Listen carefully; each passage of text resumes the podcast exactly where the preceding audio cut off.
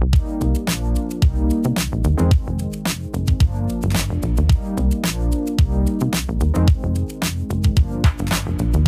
everybody. Welcome to another corner conversation on the book of John. You're about to listen to Greg, Zach, Rachel, and myself talking about Jesus' death on the cross. And as we do that, please endure the first few minutes of us being goofy, but then we'll get into a great conversation.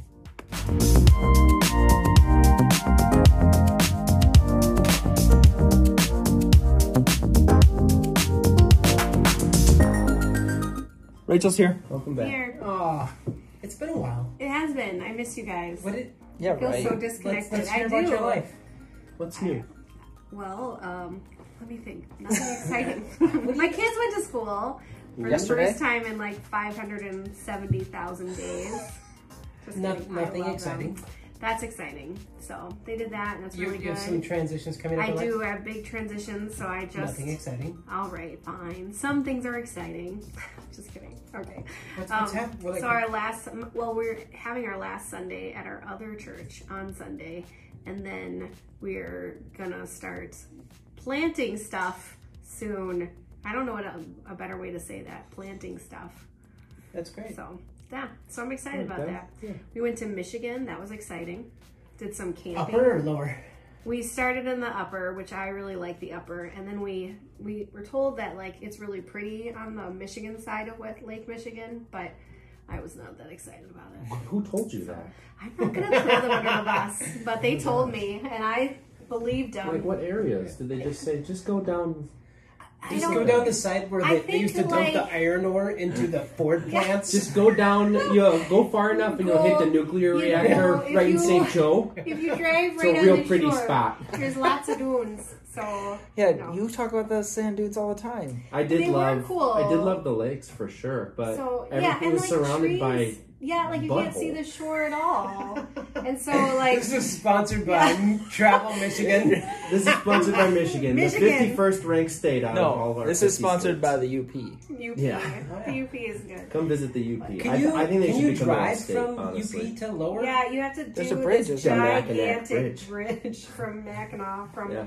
and it's terrifying. Is it a toll? Like, I no, know. I don't think it. It's a very large bridge. It's huge. It's, the biggest. High? I It's right like, over the. Right I over the thought it was Superior Waterway. fine. I thought it was fine, and then like halfway through, I was Or like, the Oh, it goes up my super gosh, high? You when- driving? 'Cause the Yes, barges and it was it. right terrifying. where it was the horrible. Lake Michigan and uh, Oh, it was too. It was is. big and it was high up. It was. It was awful. it's spooky. This is Yes. going to be. Can you walk across it? yeah, you can. I think No. they no, they do. So can Labor Day, it. it's actually closed, and they have like an annual thing every Labor Day where people yeah. just walk across it, which also sounds terrifying. But Really? It's that high? it's it's high. It's For very me, windy. like and like and you're driving. Uh, yeah. Were you That's driving gonna at that point? Yes, I drove. I drove a lot. Like I like to drive. I'm a Was it little really controlling. windy? It wasn't too bad that day, so Only but it was still uh, it was very since scary. 1957. There's been over 150 million motor vehicles that have crossed the bridge, and only two have fallen into the Straits of But Mackinac. anybody has fallen is like horrible. Okay, it's only It two. You're right, but still. And every time I go across a big bridge where I'm nervous, I like relive 35W hmm. collapsing, and so Oh. then I like have extra oh. angst, and it's the whole thing.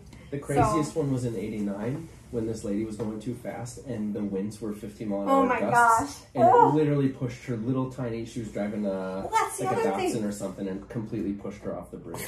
Oh my goodness. Okay, so that's it. Like it's a 55 mile per hour huge bridge, and like high above the water, and like you're just like Why is it a to like 55 mile an hour? What what is the bridge going 55 miles? well people driving. She was driving a Yugo. You go. You go She definitely went. 55. Oh my goodness. She, she go. That's she go. But okay, so in Mackinac City there was this park um because there's this big state park Did and they have Ireland? no, we did that last year and Oh, I was like it's fine. It's fine. I don't need to do it twice. But they You guys are really making me want to go to Michigan. no, okay. The Yooper, Yoopers, I love Yoopers if you're Go to listening. Um but I don't really love Munising that much. Oh, it wasn't that. it. Did you? Okay. Pictured rocks, I could live there. Okay. I really liked Marquette. Marquette was beautiful. Yeah, Marquette's cool. And I like the Sioux Rocks or Soo Locks, Soo Locks, not yeah. Sioux Rocks. But okay, so in Mackinac City, there is this state park, And like at night, there's this thing called like dark park or something, and they you're not allowed to turn on any lights. And in the cl- hmm. like the it's so there's no lights anywhere in the park, and it's in the middle of nowhere. And you go out at like ten o'clock, and you can't see anything except they have like some red lights lighting a path. But then you can see just layers and layers of stars, and it's very pretty. So that was cool. That was fun. There were fun things in Michigan, but I would not drive down to see the lake on the Michigan side again. That The better thing is just to go go up the Superior Waterway, go up the uh, Wisconsin side of Yes, Lake Michigan. and that's It's what we great. did last year, and it was Michigan great. And he was like, "Oh, you haven't seen the Michigan side then," and I was like, "Okay." So Bridge I trolls. thought, yeah, they're Hey, crazy. Did you guys know that Marquette is in the UP? Yeah. Yeah.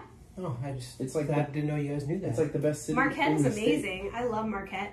There's a lot And- going on there. It's probably the coolest. I didn't know they had city. cities up there. It's like the coolest city in the Manistee is state. really pretty, and there's this um, place called Kitch Itty Kippy. I don't know if I'm saying it right. It means the big spring, but like you can see down 45. That's what we 45 used to call the blob at summer camp. Actually, Kitch-iti-kipi. the big spring. Man, you put on a lot of miles. Oh yeah, we did. Yuck. But so, but you could see down 45 feet, like through the water. So you see these huge fish at the bottom, and like you get on this raft thing, and there's cool things. And I actually camped in a tent, not like Wow. a pop up kit. You know, that's like how I grew up doing like the pop up trailer. But I slept on the ground. When I say I slept on the ground, I like slept in a blow up mattress, not really the ground, but Oh. Yeah, it still sucks. in the tent.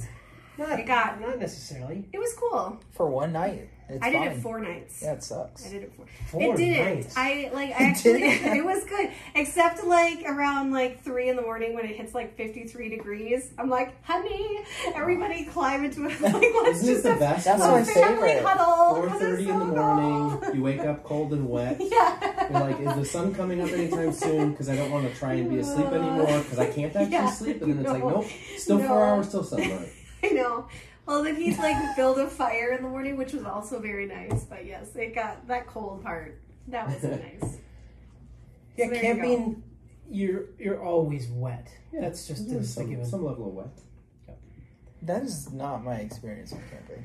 Not wet. Well, What you've probably your? done it. I didn't get. properly. I In- in feel the like I was away. Well, I from the mean, where I camped growing bit. up, we didn't have water, so Did you tent camp like on Yeah. the ground? Did you? Okay. So more than one night. and I would love sucked. to try out. There's just California doesn't get much rain or water Yeah, or makes. There's these moisture. companies that create these triangular shaped tent hammocks. So you put Yeah. the tent pad between. Have you between seen the reviews on Amazon? pop the tent Terrible. up. Oh, I'm I sure the was- sleeping's a terrible experience. I was wondering about really that because I was like, oh, I can imagine this being better if I wasn't They on the look, ground. they look incredible. Look at Oh them. wow! They're just, Yeah, podcast people look at Zach's computer right you, don't have to, it's you don't have to worry about bears. what is it called so they can look it Uh, up? if you go to uh, tents, Tentsile, Okay. Tentsile. Okay. Pencil. Today's episode is sponsored by Ten- Tents. Tents. tense aisle. Sponsored by Tents. I don't know. All Yeah, tents. There you I would go. try. I would give it a try. Yeah. I love the Uber. I would do. I like every summer. We've gone the last two summers. I said every summer, but it's uh, it's one of my favorite places. I think it should be its own state. Yeah, I would. I would. Yeah. It would definitely be much better than the rest of Michigan. Yep.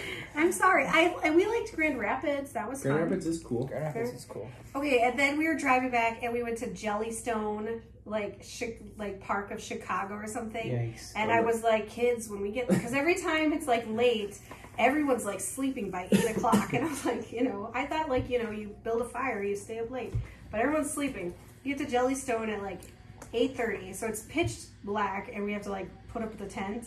But like everyone's awake at Jellystone, they're like doing a uh, like Fourth a hayride. It was Labor Day, so In they had like Day? Labor Day things. So they had like a glow light hayride, and like they're like driving around the camp, camp singing as loud as they can. And I was like, I guess we don't have to be quiet. So. Yeah. It wasn't the one Jellystone in Wisconsin, was it? No, it was Big boy? Chicago. We were gonna go to uh, Wisconsin Dells. I know the it's too far for Or I know the there's two twin brothers who live locally here, but their parents own the one in They own Wisconsin. it. Okay, my kids thought it was the working there. best The thing in the world. I think that that would be an interesting growing up, but like pretty fun. these kids, the kids liked it. They thought it was cool. It's great. It was loud, but It's great. so there you go. You asked me. I gave you lots of words. I love it. That's all I have to say. Lots of words. Well, we're jumping into the I was like transition. almost death moment of Jesus. Kind of, kind of dark and On a very related note. yeah, very related. uh, we're talking about Jesus' crucifixion today, and I mean, kind of the whole Christianity conversation. Crucifixion is part of that. And I think in our series so far, we've seen just a lot of questions and process, and how John, in the last part of his letter, he talks about his objective that we would see Jesus and know that he's the Messiah through all these acts that we see him do. And um, crucifixion is definitely part of that. And I think probably the main question we came to this week was why? You know, why did Jesus do what he did? Why do people choose to do the things they do, especially when it is like this is going to be painful or really hard? It's not going to be enjoyable. Why would why would you choose bad stuff or things that feel terrible? Well, we've talked about for dozens and dozens of times about, you know, it's not about what you do, it's about your motivation in doing. We talked about that being is so much more than doing. And we bring that, try to bring that measure to ourselves. And then, you know, then we go, but what about Jesus? Well, let me tell you what he did for you. And maybe maybe there's some twisting of that. And so it's been a, a good challenge for me in thinking through that perspective is that instead of asking the question, what did Jesus, do you believe in what Jesus did? And do you believe the result of what it did? And that's very important. But back up behind that and go, why, why would Jesus, why would Jesus do this?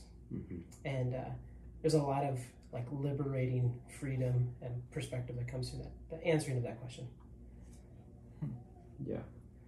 And Scott, you bring up brought up some really good points in our prep time of just the the whole kingship of Jesus. We'll talk about this concept of his kingdom, how he's before Pilate, and Pilate asks him if he's a king, and essentially he says, "Yes, but it's different than what you think." And I mean, all the way back to his entry into Jerusalem, when the people thought he was going to be this revolutionary king who would overthrow Rome and yeah, all the way back to these hyperlinks that kind of from the beginning you really pulled out these hyperlinks really well, Scott. And uh, this first Samuel narrative, the Yeah. kingdoms of Israel go way, way back. Okay, the the picture that if you in these two chapters, eighteen and nineteen, John, anytime he has these moments of repetition, we should ask what's what's happening. What are you trying to point out, John? And he uses eight different times. He uses that reference to king and kinship, and uh, that points to you know it. Sure, there's King David. There are all the the series of kings of good and bad, but the beginning of it, which everybody would have thought about, is the where it all began. Is they're asking for in First Samuel. they wanted a king to be like everybody else, the king that will fight for us and defend us. Which is the beauty of that, and the hyperlink of that is that that's what the people wanted from Jesus. We want a king to protect us from all these bad people and bad things. And uh, man, they turned on that real quick. And so you go back to the picture of First, uh, First Samuel, uh, Saul turned really quickly. He was this king that was supposed to protect. God's message through Samuel was, ah, "You don't really want a king. He's gonna." Take your kids and take your money and he's going to call you into battle and you're going to be fighting his wars and doing all this stuff. And so you don't really want a king. And they said nope we really do want one because we want to be like again like the others and protected. And uh, saul failed really really quickly. And this picture that we see again this is supposed to trans be the tension between the king they want and now the king they have and the king that we have in jesus is one that is uh, sacrificing not calling for sacrifice. Yeah. Super upside down. which was breaks like a- again that picture of kingship throughout human history has been you know uh, especially in that monarchy picture it is serving the king. The king helps the people ideally but they don't have to and usually they haven't. Yeah, it's a lot about identity. Like you, the king usually operates as the culmination of the identity of the people. Yep. And so, like that's why a king would fight a war is it would be billed as like it's protection of our people. It's Yeah. it's for us, all of us, but really for me because I'm the culmination of it. Yeah. And that's what people are expecting. And so Jesus is building throughout all of John. John is building this picture of Jesus that while he is the king, he is serving the marginalized, he's recognizing the outsider, he's speaking value into those that have no position, he's calling into question those that have position and power and authority. Very unkingly things. Yeah, washes the Yeah. disciples' feet. Yeah. And then here in this moment, in like this culmination of his declaration of being king, is the moment that he then would give up his life. Yeah. We're gonna ask the question of what kind of what is it to be a good king? What makes a really good king versus just an average king or even a bad one? Um, what things really set a great leader apart? And Yeah, not necessarily king. Leader. Yeah, yeah. We're 'Cause gonna go I don't- leader route for Do sure. you, maybe you. I don't know how many kings. I mean, other than Rachel. I don't know. I was going to say myself, but uh, what I, we just don't necessarily Yeah. have cultural background into what king is. Yeah. But Even leadership has like such a buzzword feature to it, and so just thinking all through history, what what has really set great leaders apart? Hmm. And there's a lot of really good things that stand out, but again, I think we look at Jesus and he ha- he exhibits these things that like, wow, that is so outside the normal scope of what we think a really really great leader would do. You know, a leader is someone who they are the first to step into chaos and pain, but they're definitely not trying to get killed at any point. Yeah. And you can quickly read this portion of scripture and be like, Jesus, why didn't you stand up for yourself? Like, you were in charge, you were leading, you were confident. Why didn't you speak up on your own behalf? Mm. Very backwards. and so that is the question then. Why? Yeah, why did you do it? Why was it so backwards? No, why did he do it? If, if the picture that has been drawn is of Jesus' control, but also then his submission to the point of death, which that, again, like the Jesus message can be, He died for you. But what, what if the Jesus message was why He died for us? I always get conflicted in this moment because I think of, I mean, like he could have said something to like, I don't remember, I don't even know where we are, but like that part where he doesn't, you know, like Pilate's accusing him and he doesn't say anything. Yep. But then you have this other side where he's in the temple and he's flipping tables and he's not Yeah. like putting up with the way that the temple is being treated. And it's just very like, there's just such there's this piece of wisdom where you're like reconciling these two very different reactions like he could have just been like i am the king i am you know all of these things and hopefully like people would have heard and learned or i mean it, all of john doesn't show that they would have but like it's just a very there's a big piece that needs to be reconciled for me sometimes yeah John puts it, the other gospels put the Jesus is clearing of the temple right before this moment. John puts it at the beginning of his ministry. But John also is building, Zach's going to roll his eyes, but it's a folded text. Oh, there it is. And so Folded, mirrored image. it is. And so the, actually, the, the, the mirrored of this moment is, it is in that tension between Jesus clearing the temple Yeah. uh, his interaction with the religious authorities and him calling it out and now here in submission for sacri- being a sacrifice of it. Yeah, which is crazy. He's before Pilate and he doesn't speak up on his behalf, but he seems so confident in everything he's been saying for three years' time that in this one moment he doesn't need to say anything. yeah Which is crazy. It still blows my mind. Like Jesus, why didn't why didn't you say something? I'm like, if I'm a disciple watching this all happen, like I'm going crazy inside. What Yeah. are you doing, Jesus? This this is really dumb. This this is not the way this is supposed to happen. Yeah, there's uh, I, I- again with that tension that Jesus, confident in his love and his passion for us and the sacrifice that he wants to be for us, and not kingly in defending his self, having self-preservation. You know the, it's it's pretty parently right. It's like I I'm gonna suffer for the good of my kids Yeah. and uh, So Jesus embodies that to the full, and Paul, like, just is like I feel him just being set back in his chair, and he goes, "Gee, wow, he, I didn't know Jesus." Paul saying, "I didn't know anything about Jesus, and I was the worst of the worst, and that's he died for me then." Yeah. And uh, so, what what amazing love, and that that really goes back to the why that we can be told, but the why that we have to process is that he would endure this and go through this because he is the good shepherd. Yeah, Yeah, this king who, yeah, just he served, turned things upside down, and gave himself. Didn't have any of his own gains that he was aiming for. And I think we come to this point again. We don't know kings. We don't know rulers in that way, but we might want some other rulers in our lives, and we can see the flip of that being some weird way of like, oh, you you better submit to Jesus as king. You you better do it because he's a king and uh, I just I feel like I hear this really humble yet powerful invitation from this king to follow me, and he's not demanding it. He's not lording it over us. Mm-hmm. But he says, "Here's the way that I've walked in. Here's the way that I've laid out for you, and I want you to follow me. I want to be your king."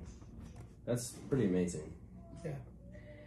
And if you can't feel the weight of God's judgment or the weight of the failure that's happening all around us, like there's a lot of things that feel very uncomfortable are part of that feeling than the response of grace.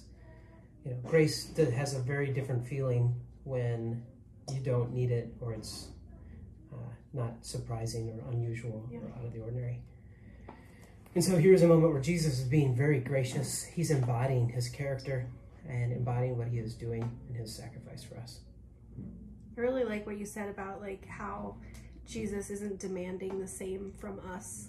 Like I think he calls us to be like him. Hmm. And in that but in that sacrifice, like Peter, you know, he still is figuring out where he is in his relationship with Jesus and I feel like I feel like Jesus sets this example of being sacrificial to the point where we don't have to be as sacrificial, but in response to growing close to him, we grow in being sacrificial. And it's not necessarily like Mike and I, my husband Mike, um, for anybody out there. Um, but um, like we talk about like that transformation piece and how we there's that internal responsibility we have, but also so much of it is Jesus doing that transformation instead of us trying to always do the work. And it seems like in this, it feels like in this moment, like Jesus is sacrificing for us, not demanding anything for from us. Like especially when you think about it in relation to sin, like He's taking on the consequences so that we can be free, and yet like growing closer to Him, we grow in sacrificial ways. I don't know. There's just this pull there, you Yeah. know. And it, it all feeds back into if we go to the why Jesus did, it should inform the why that we live. Mhm. And uh, to live out of a why as opposed to live out of a demand Yeah. is, is different. It's risky for a king to live out example as opposed to demand action. Mm-hmm. Jesus, he embodies that again. He says, I love you, I trust you, I believe in you, I'm going to sacrifice for you, even if you never choose walk or follow with me.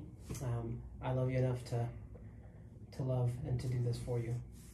Yeah, I think too when we tr- when we as like believers respond out of demand, like this is what culturally as a church we say we should be doing. I feel like we build up that resentment and we don't grow in who God is calling us to be because we're angry. I mean, I feel like there's a lot of anger sometimes just in our communities and but when Jesus is doing that transformational work in us and it's led by him and we're sacrificing because of him instead of trying to live the way we think we're supposed to live. I just feel like the the heart issue changes.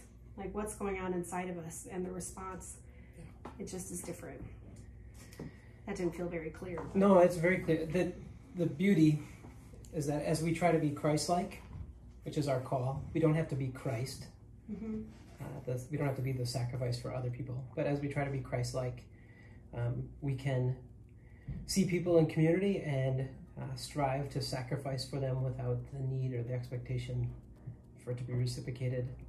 as we think about city complexities and violence and all the things that are happening, it can be a moment of just saying, I, I don't know how to help people that don't want help. And I go, oh, this is what Jesus felt. Yeah. and he He ran nothing. very excited into that, Yeah. which is pretty cool. Well, thanks for uh, hanging with us. It's a, it's a great conversation. John is really good, and I encourage you to be reading it. John should be read and reread, and if, uh, the best way to read it is if you have a Bible that has any um, online has any blue links back to other scriptures, or if you have something that has a middle column that has read read all of the the hyperlinks, and it just builds a beautiful picture. Thanks. See you later, guys.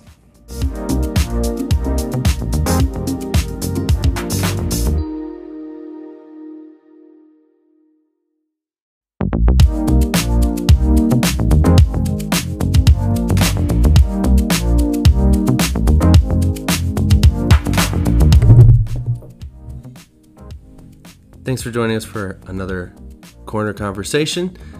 Today we're talking about. Gosh, why can't I do this? You're doing great. It's so I- painful proud of you. every I'm so proud single. Yeah, time. It's performance I got it. anxiety. It. Anyways, we're talking about Jesus' death, having the conversation about what that represents for us today. A lot of complexities to faith. Uh, thanks for joining us. Hope you enjoy.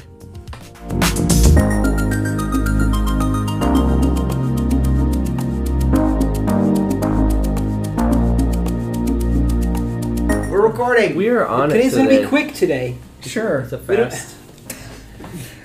This is definitely the message we want to just like hurry over. Oh wait. Just You're get past it. Just Jesus died. Jesus Let's died. Just move past Done. it. Get to the resurrection already. See you next week. Uh, That's what Really? the church does all the time. That's fair. not this week. Because you know what? When when you go into a church and they say, "He died," he died indeed. Which is really interesting. Like, what if what if Jesus did just die? What, what would Christianity be like? I know we're talking about the death this week, but it'd be it'd be interesting if Jesus, if we didn't have like a mainstay of our faith being that Jesus came back to life. What would it What would it do? What would it be different? what do you want me to say? I, I only have bad responses to that question. Uh, nothing would change. Uh, the I think the details of what happened does that really does that change our perspective what it is to be a follower of Jesus? I think that my study over the last couple weeks about Jesus' death opens up a whole bunch of complexities that are known or unknown or people have spent their life trying to understand. Yeah. And well, that, I think that we should spend time on those things. We, meaning not us right now, but we as followers of Christ should dig into that. But I don't think that necessarily changes what it means, how we should respond to it, its impact. I think the danger comes when you're focusing your entire faith off of what the past or what happened. Like I think those are good foundations, but if it if your only reason for relationship with or your only reason of faith in Jesus is what he did on the cross or resurrection, then you're missing 90% of what faith really is. So, I mean, this is hopefully nobody listens to this, but you know the the uh, there was a time in church history where people said, you know what, it says in Scripture that the the sun and move moon revolves around us, and so when they discovered that the sun, hey, maybe the sun. We, we revolve around the sun. Maybe the sun doesn't revolve around us. People said, uh, over my dead body and Jesus's whatever. You know, like th- those were things that were like make or break. This can't be.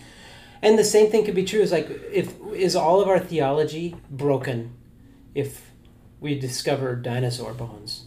Is all my theology broken if if Darwin some of what Darwin said is right? Is all my theology broken? And and I would say again, since nobody's listening, no, it doesn't break my theology. It doesn't break my theology at all. But at the same time, I think that there is something about this. Uh, I do believe Jesus living, dying, and rising again. There's something that that's an important part of my theology. But at the same time, it's so easy to just like this is a lot of our conversation in this is just to go. Okay, I guess that's important, so I'll mindlessly just say it or believe it. I don't even know what that means, but and so we got to go. It's got to go farther than that. And what does presence, like Greg's talked about it a lot, presence over time, what does that look like in terms of how we do the learning process of faith? Hmm. Because I think how weird it would be for me and my wife if our aim in life over the next 70 so years would be that we could You're just live over a hundred. that's the goal if we could just know everything about each other and Both of you? yeah we're It's going beautiful. for it Wow. we're going for the two hundo Okay. uh, but just like if the goal of our life together was that we would know everything about each other and be able to remember every single thing about each other like even if we had the mental capacity to do that when we get to the end of our life together like how sad would we be to be like well we just got all the answers and we missed out on the opportunity to live together to experience life together to have relationship in the midst of questions and process and learning Yeah, yeah. there's a huge difference between the uh, practice of just like remembrance. So, like if you're married, your anniversary, or if you're a parent, your child's birthday. Like these are these remembrance moments of what has been. But if that's all it ever is, too, then things get weird fast. Yeah. And you know, to add another element that was part of our conversation behind our preparation for this is that if we see Jesus' death as just a clear declaration of how terrible we are as people, uh, we're really missing something. You know, Jesus I would say completely missing the point. Yeah, which is so hard because there's there's some semantic there's some words that make it I don't know complex or hard to wrap my head around. Jesus died for my sins. Hmm. Okay, okay, I got that. I guess. And then but my sins are which are things that uh, separate me. It can it's me walking away from God. Jesus dying for that. But his he isn't walking to his death going these terrible people have to Hmm. be died for. Yeah. Yeah. I really come often to this place of this conversation on value and I don't know. I, I think I grew up in a culture and I mean you guys probably experienced this too that it really was about how bad we were and like thank God that he was willing to come save a dirty rotten worm like me. A wretch. Yeah. Which to me, a wretch Wait, is like what when you your- almost throw what up. does your daughter call it? Amazing Grace, how sweet the sound to allow a latch like Latch. me. A latch. a latch. Yeah. Uh, yeah, thank you, Avina Garnet, for teaching Cam the right words to Amazing Grace. and just, I mean, I have moments that I, in myself, I feel or have felt, wow, I feel wretched. I feel terrible. I Hmm. feel like the worst of people. But when we use our experiences to create a false truth narrative of what God sees about us, that's where theology gets weird. And we, yeah, we, we start telling people, you're just a dirty, terrible sinner. Good thing God was good enough to come and live and die for I don't you. think I don't think I think that perspective I think a God that dies for people if that's the true perspective of people I don't think that's actually a good God like a God who just goes man these people are so evil and terrible and I'm gonna save them why would you want to save the bottom the No. worst the No. most terrible It, like it doesn't make any sense because what Yeah. we see actually in the whole narrative of Scripture is actually from the beginning, from the Hmm. garden when Adam and Eve were with God, and there's complexity to that story as well. But that God from the start said, "I have immense value in this creation." To the extent that when they are lost in their way, I'm gonna come and live and rescue them. Like Hmm. that's the value I see. That I'm willing to take my perfect life and give it up to have connection with them. That's immense value, and it's not like, oh, but I'm so but special. you have to feel like the, the thing though is that it's so such a razor's edge from going, um, I fall short, or I can, I need Jesus. I need what Jesus did, Hmm.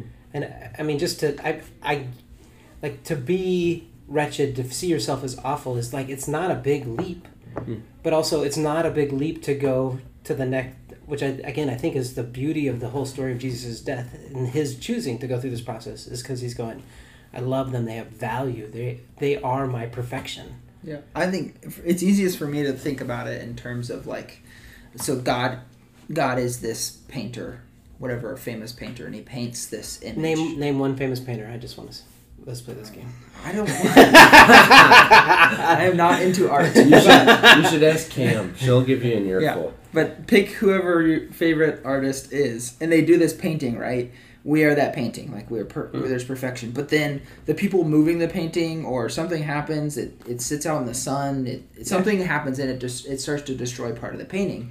And Jesus is the person that comes and is in that restoring process. The painting is so valuable that it's worth restoring. And I think, I mean, that's a great illustrator of it because the thing that is mind bending, like, I've been in a couple, like the Smithsonian's in DC, they have these windows into like the restoration rooms and stuff. Yeah. And uh, if you go, um, heck, whatever, one of the Smithsonian's has the original Star Spangled Banner, this humongous flag that flew over this battlefield. That's what the song was written about. And it's in, it's totally, it's really dark. It's, you know, and it's this, hu- it's huge but they talk they tell the story of the restoration of that flag and it was an epic process Mm. to save and to you know they there was a huge chunk of it that they were cutting into little pieces and selling to raise money or i think that was the story or they were giving away people were stealing little pieces of it and so like and so but to restore it back to something that is presentable or even to restore something back to perfection is hard Yeah. and so it's be- And so beautiful the beauty of it that I see is that Christ looks at us and says, "You have so much value that you're worth this restoration of relationship Yeah. with, between you and me. Yeah. Not that like you're so bad that I have to step in.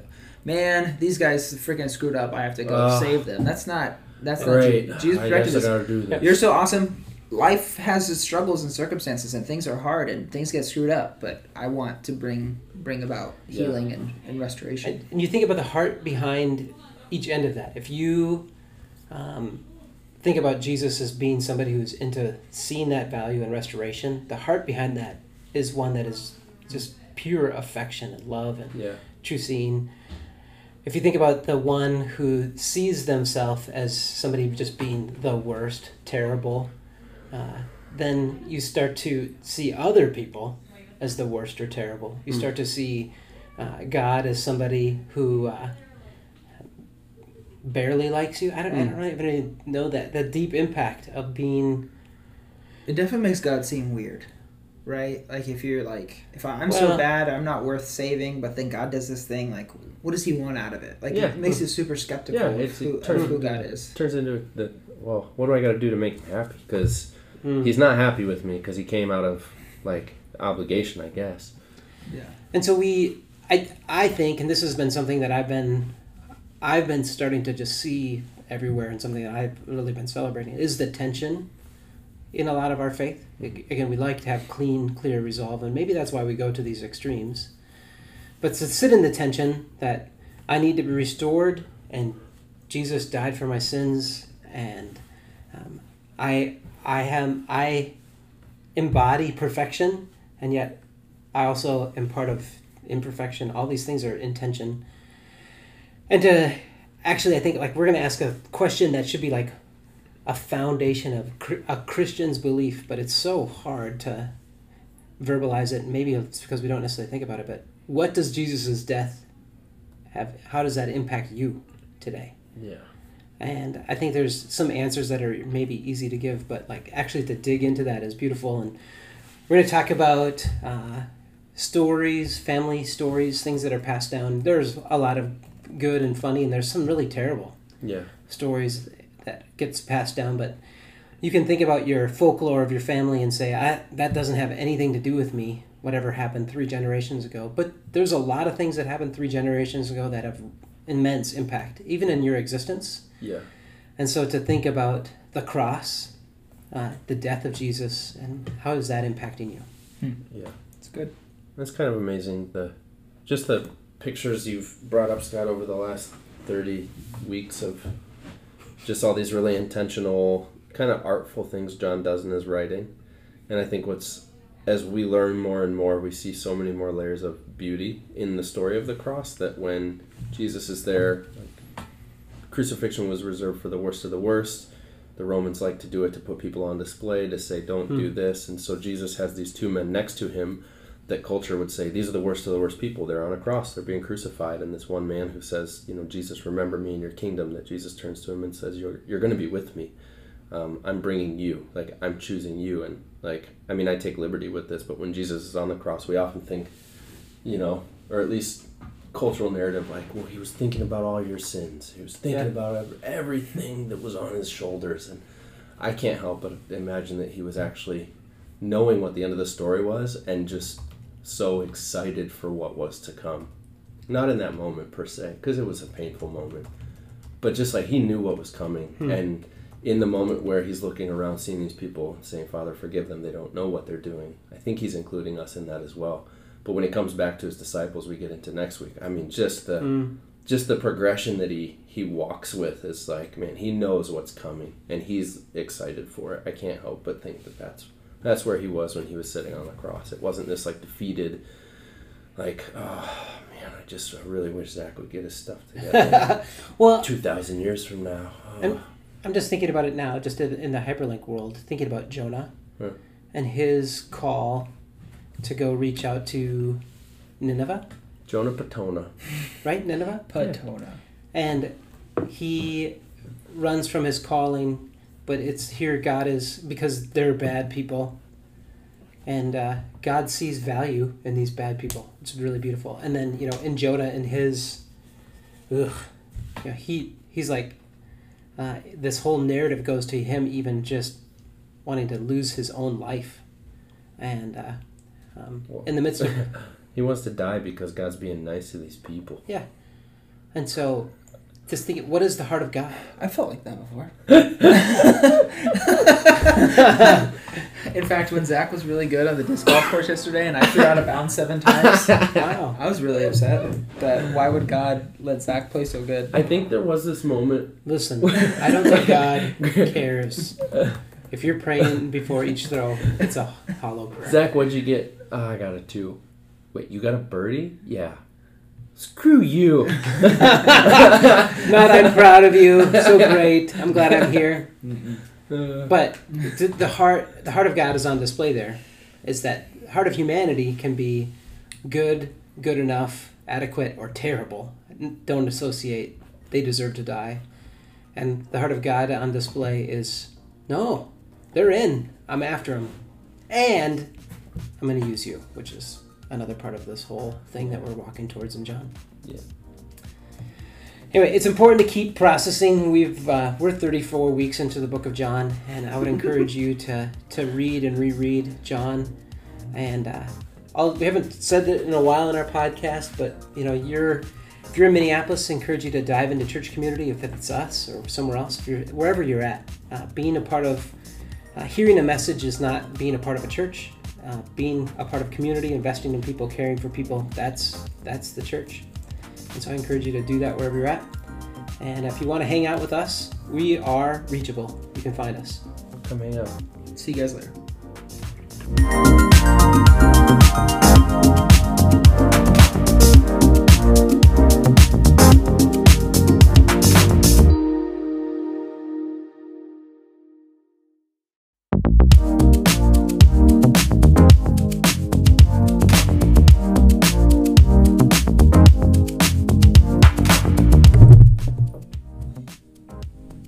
Thanks for joining us for another corner conversation. Today we're talking about. Gosh, why can't I do this? It's so painful every single time. It's performance anxiety. Anyways, we're talking about Jesus' death, having the conversation about what that represents for us today. A lot of complexities to faith. Uh, thanks for joining us. Hope you enjoy.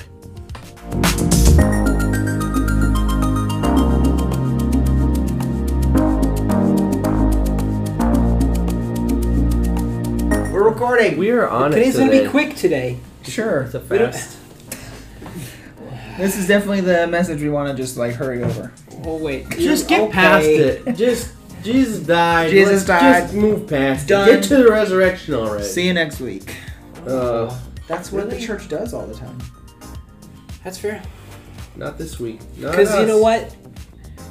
when when you go into a church and they say, "He died," he died indeed. Which is really interesting. Like, what if what if Jesus did just die? What, what would Christianity be like? I know we're talking about the death this week, but it'd be it'd be interesting if Jesus, if we didn't have like a mainstay of our faith being that Jesus came back to life. What would it What would it do? What would it be different? what do you want me to say? I only have bad responses to that question. Uh, nothing would change. Uh, the I think the details of what happened does that really does that change our perspective what it is to be a follower of Jesus? I think that my study over the last couple weeks about Jesus' death opens up a whole bunch of complexities that are known or unknown or people have spent their life trying to understand. Yeah. And well, that, I think that we should spend time on those things. We meaning not us right now, but we as followers of Christ should dig into that. But I don't think that necessarily changes what it means, how we should respond to it, its impact. I think the danger comes when you're focusing your entire faith off of what the past or what happened. Like I think those are good foundations, but if it if your only reason for relationship with or the only reason of faith in Jesus is what he did on the cross or resurrection, then you're missing 90% of what faith really is. So, I mean, this is hopefully nobody listens to this, but you know the the uh, there was a time in church history where people said, you know what, it says in Scripture that the the sun and move moon revolves around us, and so when they discovered that the sun, hey, maybe the sun. We, we revolve around the sun. Maybe the sun doesn't revolve around us. People said, uh, over my dead body and Jesus's whatever. You know, like th- those were things that were like make or break. This can't be.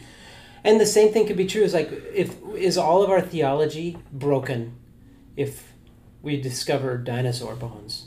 Is all my theology broken if if Darwin some of what Darwin said is right? Is all my theology broken? And and I would say again, since nobody's listening, no, it doesn't break my theology. It doesn't break my theology at all. But at the same time, I think that there is something about there's. Uh, I do believe Jesus living, dying, and rising again. There's something that that's an important part of my theology. But at the same time, it's so easy to just like this is a lot of our conversation in this is just to go. Okay, I guess that's important, so I'll mindlessly just say it or believe it. I don't even know what that means, but and so we got to go. It's got to go farther than that. And what does presence, like Greg's talked about it a lot, presence over time, what does that look like in terms of how we do the learning process of faith? Hmm. Because I think how weird it would be for me and my wife if our aim in life over the next 70 so years would be that we could You're just. live over a hundred? That's the goal. If we could just know everything about each other and. Both of you? Yeah, we're It's going beautiful. for it. Wow. We're going for the two hundo.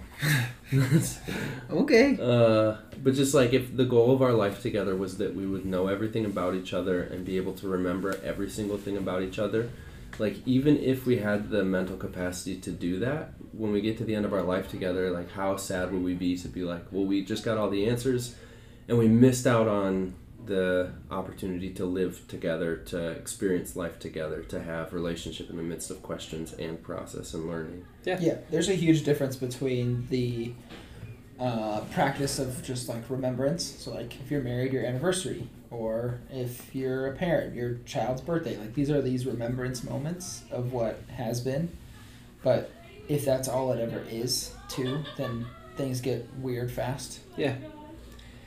And you know, to add another element that was part of our conversation behind our preparation for this is that if we see Jesus' death as just a clear declaration of how terrible we are as people, uh, we're really missing something. You know, Jesus I would say completely missing the point.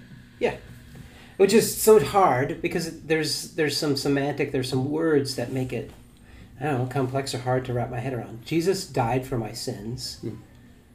Okay, okay, I got that. I guess. And then, but my sins are, which are things that uh, separate me. It can, it's me walking away from God. Jesus dying for that. But his, he isn't walking to his death going, these terrible people have to Hmm. be died for. Yeah. Yeah. I really come often to this place of this conversation on value and I don't know. I, I think I grew up in a culture and I mean you guys probably experienced this too that it really was about how bad we were and like thank God that he was willing to come save a dirty rotten worm like me. A wretch. Yeah. Which to me, a wretch Wait, is like what when is you your- almost throw what up. does your daughter call it? Amazing grace, how sweet the sound to allow a latch like Latch. me. A latch. a latch. Yeah. Uh, yeah, thank you, Avina Garner, for teaching Cam the right words to Amazing Grace. and just, I mean, I have moments that I, in myself, I feel or have felt, wow, I feel wretched. I feel terrible. I Hmm. feel like the worst of people. But when we use our experiences to create a false truth narrative of what God sees about us, that's where theology gets weird. And we, yeah, we, we start telling people, you're just a dirty, terrible sinner. Good thing God was good enough to come and live and die for I don't you. think. I don't think. I think that perspective. I think a God that dies for people, if that's the true perspective of people, I don't think that's actually a good God. Like a God who just goes, "Man, these people are so evil and terrible, and I'm going to save them." Why would you want to save the Ugh. bottom, the No. worst, the No. most terrible? It, like it doesn't make any sense because what we see actually in the whole narrative of Scripture is actually from the beginning, from the Hmm. garden when Adam and Eve were with God, and there's complexity to that story as well. But that God from the start said, "I have immense value in this creation."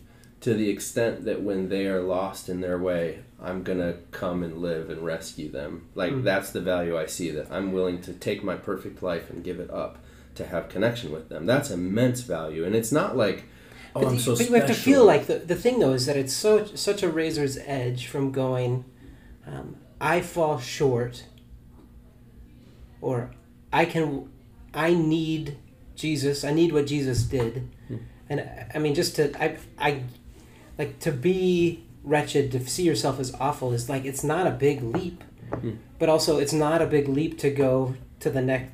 Which I, again I think is the beauty of the whole story of Jesus' death and his choosing to go through this process is because he's going, I love them. They have value. They they are my perfection. Yeah, I think it's easiest for me to think about it in terms of like, so God, God is this painter, whatever a famous painter, and he paints this image. Name name one famous painter. I just want to let's play this game.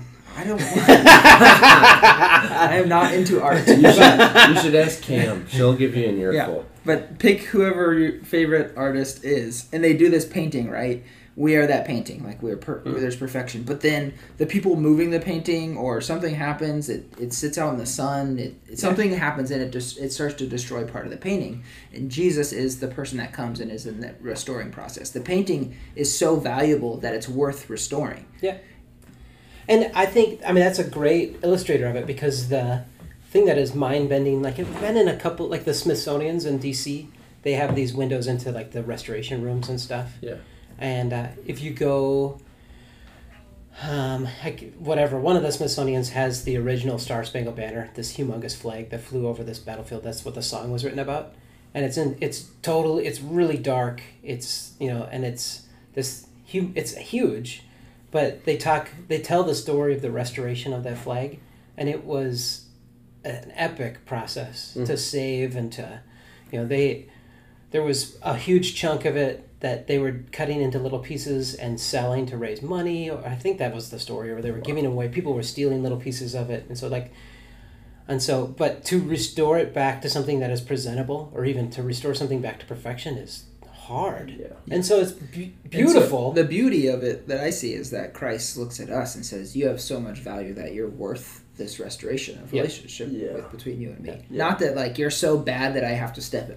Man, these guys freaking screwed up. I have to go Ugh. save them. That's not. That's not Right. true. Jesus directed us. gotta do this. You're so awesome. life has its struggles and circumstances, and things are hard, and things get screwed up. But I want to bring bring about Yeah. healing and, and restoration. And, and you think about the heart behind each end of that. If you um, think about Jesus as being somebody who's into seeing that value and restoration, the heart behind that is one that is just pure affection and love and Yeah. true seeing. If you think about the one who sees themselves as somebody just being the worst, terrible, uh, then you start to see other people as the worst or terrible. You Mm. start to see uh, God as somebody who uh, barely likes you. I don't, I Mm. don't even know that the deep impact of being. It definitely makes God seem weird, right? Like if you're like, if I, I'm Well- so bad, I'm not worth saving, but then God does this thing, like, what does He want out of it? Like Yeah. it makes you super skeptical Yeah, of, it's- who, it turns- of who God is. Turns into the well, what do I got to do to make him happy? Because Mm. he's not happy with me because he came out of like obligation, I guess. Yeah. And so we, I, I think, and this has been something that I've been, I've been starting to just see everywhere, and something that I've really been celebrating is the tension in a lot of our faith. Again, we like to have clean, clear resolve, and maybe that's why we go to these extremes. But to sit in the tension that I need to be restored, and Jesus died for my sins, and um, I, I am, I embody perfection, and yet I also am part of imperfection. All these things are intention. And to actually, I think like we're going to ask a question that should be like a foundation of a Christian's belief, but it's so hard to verbalize it. Maybe it's because we don't necessarily think about it. But what does Jesus' death have? How does that impact you today? Yeah. And I think there's some answers that are maybe easy to give, but like actually to dig into that is beautiful. And we're going to talk about uh, stories, family stories, things that are passed down. There's a lot of good and funny, and there's some really terrible Yeah. stories that gets passed down. But you can think about your folklore of your family and say, I, that doesn't have anything to do with me, whatever happened three generations ago. But there's a lot of things that happened three generations ago that have immense impact, even in your existence. Yeah. And so to think about the cross, uh, the death of Jesus, and how is that impacting you? Yeah. It's good. That's kind of amazing. The just the pictures you've brought up, Scott, over the last thirty weeks of just all these really intentional, kind of artful things John does in his writing. And I think what's as we learn more and more, we see so many more layers of beauty in the story of the cross that when Jesus is there, like, crucifixion was reserved for the worst of the worst. The Romans like to do it to put people on display, to say, don't do hmm. this. And so Jesus has these two men next to him that culture would say, these are the worst of the worst people. They're on a cross, they're being crucified. And this one man who says, you know, Jesus, remember me in your kingdom, that Jesus turns to him and says, you're, you're going to be with me. Um, I'm bringing you, like, I'm choosing you. And, like, I mean, I take liberty with this, but when Jesus is on the cross, we often think, you know, or at least cultural narrative like well he was thinking about all your sins he was thinking Yeah. about everything that was on his shoulders and i can't help but imagine that he was actually knowing what the end of the story was and just so excited for what was to come. Not in that moment per se because it was a painful moment but just like he knew what was coming. And in the moment where he's looking around seeing these people saying father forgive them. They don't know what they're doing. I think he's including us in that as well. But when it comes back to his disciples we get into next week. I mean just the Mm.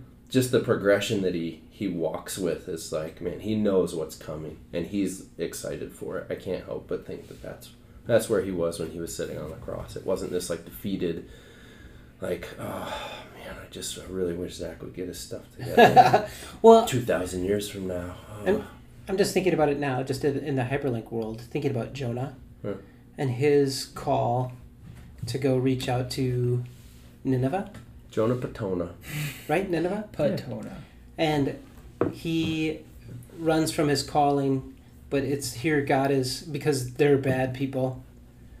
And uh, God sees value in these bad people. It's really beautiful. And then, you know, in Jonah and his, ugh, you know, he he's like, uh, this whole narrative goes to him even just wanting to lose his own life, and uh, um, in the midst of he wants to die because god's being nice to these people Yeah, And so just think, what is the heart of God? I felt like that before.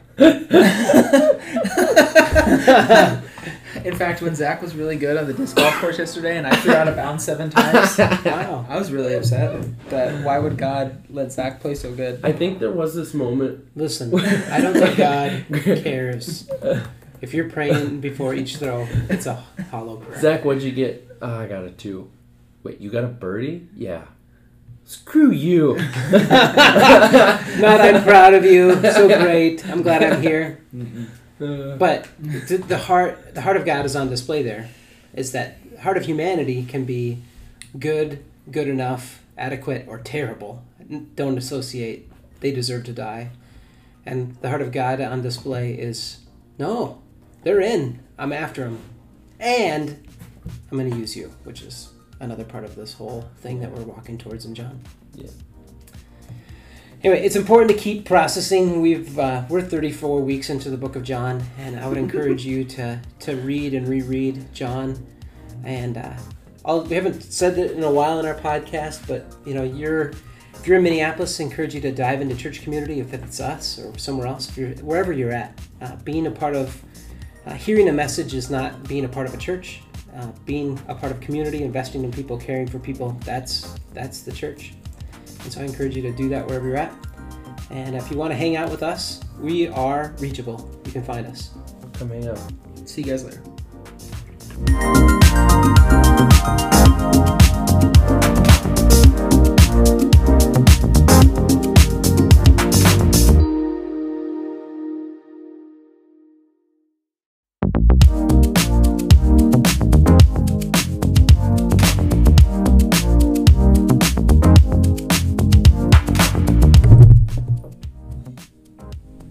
Thanks for joining us for another corner conversation.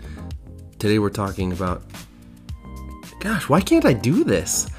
It's so painful every single time. It's performance anxiety. I got it. Anyways, we're talking about Jesus' death, having the conversation about what that represents for us today. A lot of complexities to faith. Uh, thanks for joining us. Hope you enjoy.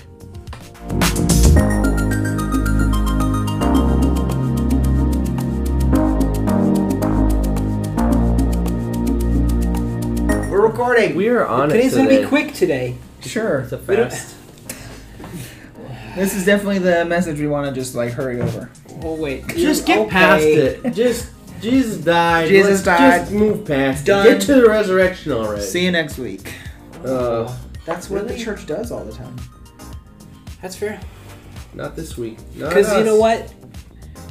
When when you go into a church and they say, "He died," he died indeed.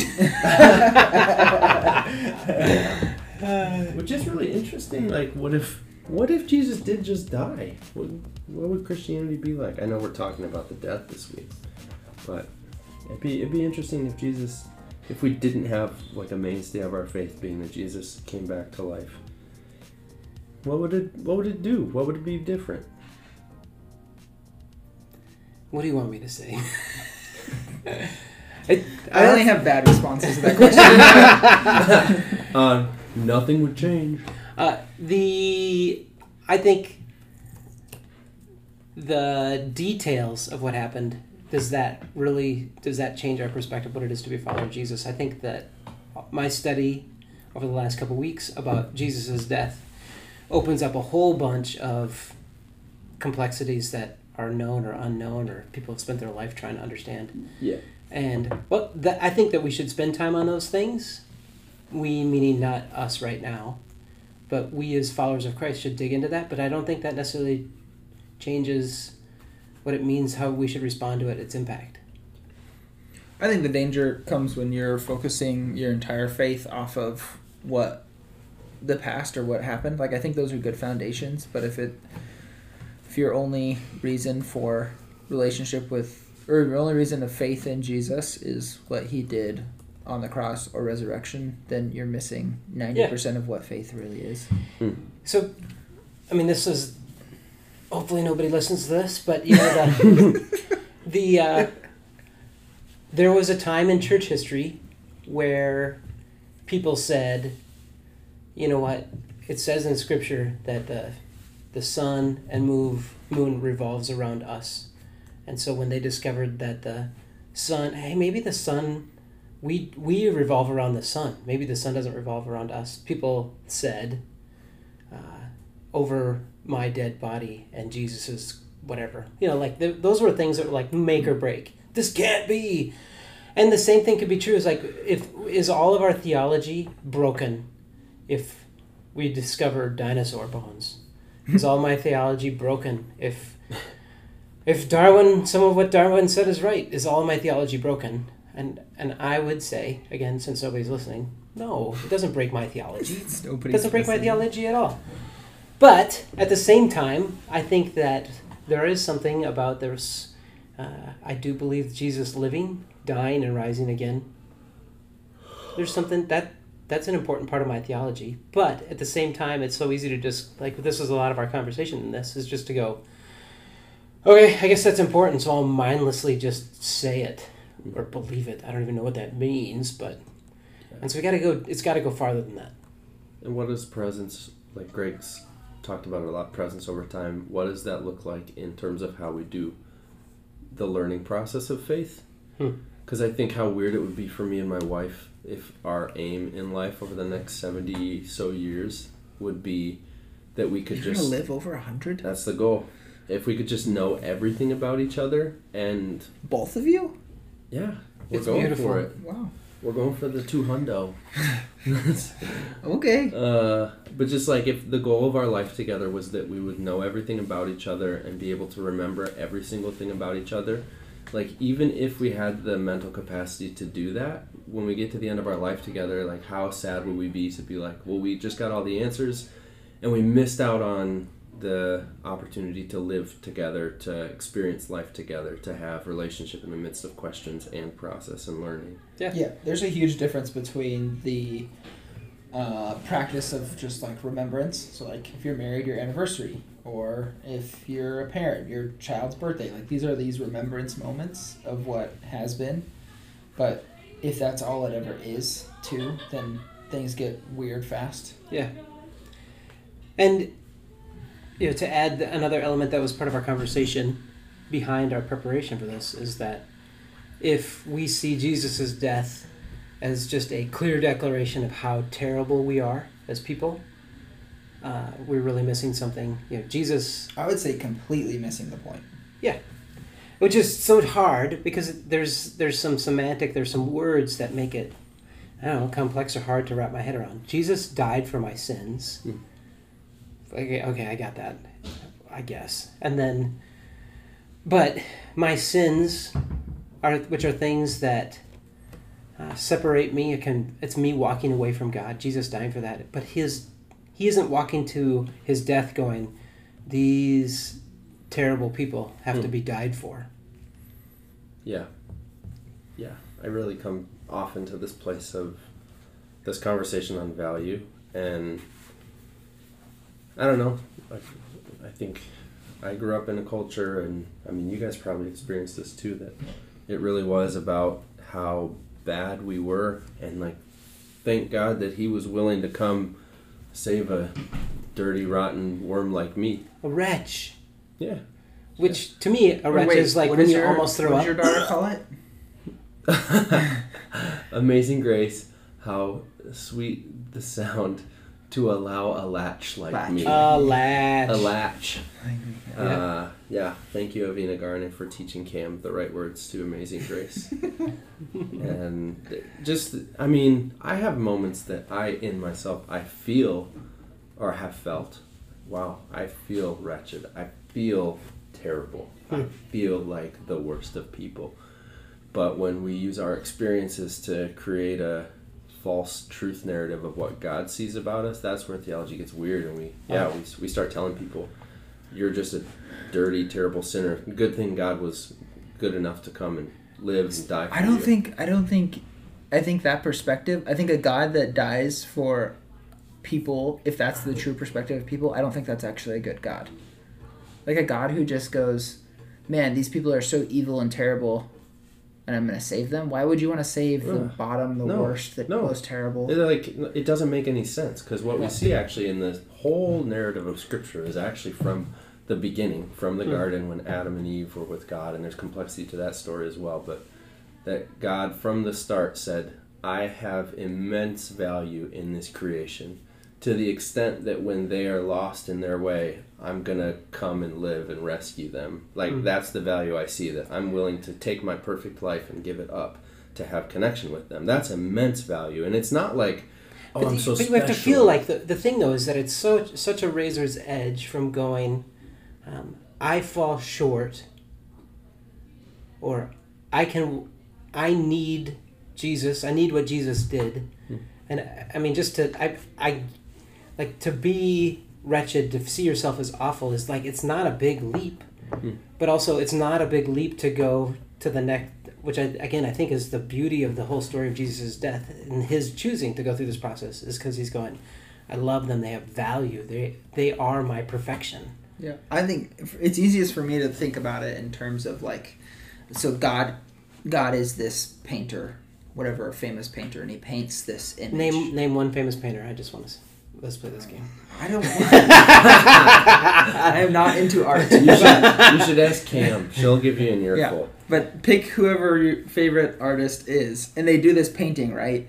We are that painting, like we're per- Mm. there's perfection. But then the people moving the painting, or something happens, it, it sits out in the sun. It, it something happens, and it just it starts to destroy part of the painting. And Jesus is the person that comes and is in that restoring process. The painting is so valuable that it's worth restoring. And I think, I mean, that's a great illustrator of it because the thing that is mind bending, like, I've been in a couple, like the Smithsonian's in DC, they have these windows into like the restoration rooms and stuff. Yeah. And uh, if you go, um, like, whatever, one of the Smithsonian's has the original Star Spangled Banner, this humongous flag that flew over this battlefield. That's what the song was written about. And it's in, it's total, it's really dark. It's, you know, and it's this, it's huge but they talk they tell the story of the restoration of that flag and it was an epic process Mm. to save and to you know they there was a huge chunk of it that they were cutting into little pieces and selling to raise money or i think that was the story or they were giving away people were stealing little pieces of it and so like and so but to restore it back to something that is presentable or even to restore something back to perfection is hard Yeah. and so it's be- And so beautiful the beauty of it that I see is that Christ looks at us and says, "You have so much value that you're worth this restoration of relationship Yeah. with, between you and me. Yeah. Not that like you're so bad that I have to step in. Man, these guys freaking screwed up. I have to go Ugh. save them. That's not. That's Great. not. Je- Jesus I corrected guess I us. gotta do this. You're so awesome. Life has its struggles and circumstances, and things are hard, and things get screwed up. But I want to bring bring about Yeah. healing and, and restoration. And, and you think about the heart behind each end of that. If you um, think about Jesus as being somebody who's into seeing that value and restoration, the heart behind that is one that is just pure affection and love and Yeah. true seeing. If you think about the one who sees themselves as somebody just being the worst, terrible, uh, then you start to see other people as the worst or terrible. You Mm. start to see uh, God as somebody who uh, barely likes you. I don't, I don't really even know that the deep impact of being. It definitely makes God seem weird, right? Like if you're like, if I- I'm Well- so bad, I'm not worth saving, but then God does this thing, like, what does He want out of it? Like Yeah. it makes you super skeptical Yeah, of, it's- who, it turns- who God is. Turns into the well. What do I got to do to make him happy? Because Mm. he's not happy with me because he came out of like obligation, I guess. Yeah. And so we, I, I think, and this has been something that I've been, I've been starting to just see everywhere, and something that I've really been celebrating is the tension in a lot of our faith. Ag- Again, we like to have clean, clear resolve, and maybe that's why we go to these extremes. But to sit in the tension that I need to be restored, and Jesus died for my sins, and um, I, I am, I embody perfection, and yet I also am part of imperfection. All these things are intention. And to actually, I think like we're gonna ask a question that should be like a foundation of a Christian's belief, but it's so hard to verbalize it. Maybe it's because we don't necessarily think about it. But what does Jesus' death have? How does that impact you today? Yeah.